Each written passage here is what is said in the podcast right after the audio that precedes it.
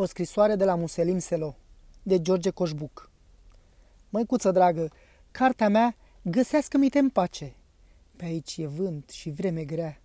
Și Antona la nei zace de patru luni.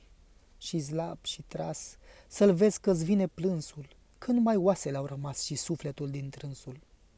Apoi să știi că a fost război și moartea aici nu șagă, că deau pe dealuri dintre noi ca frunza mamă dragă. Și acolo în deal, cum fulgera, un prum simți că vine și n-a avut loc cât larg era decât în piept la mine.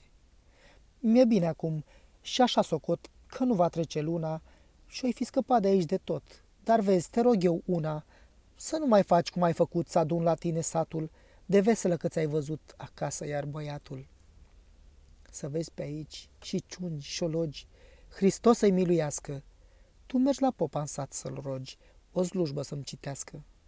Puteri de nu vei fi având de plată, vorbă-i lasă, că voi lucra o zi oricând la întorsul meu acasă.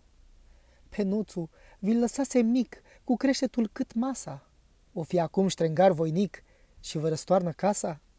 Făcute ați și lui la fel căciulă cum am vrut-o? Avem o piele în pod, de miel, doar nu veți fi vândut-o.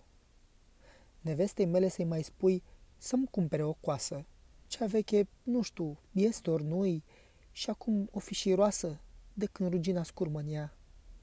Să-mi văd odar ar sfântul, cum cade iarba în fața mea și îmi bate în plete vântul.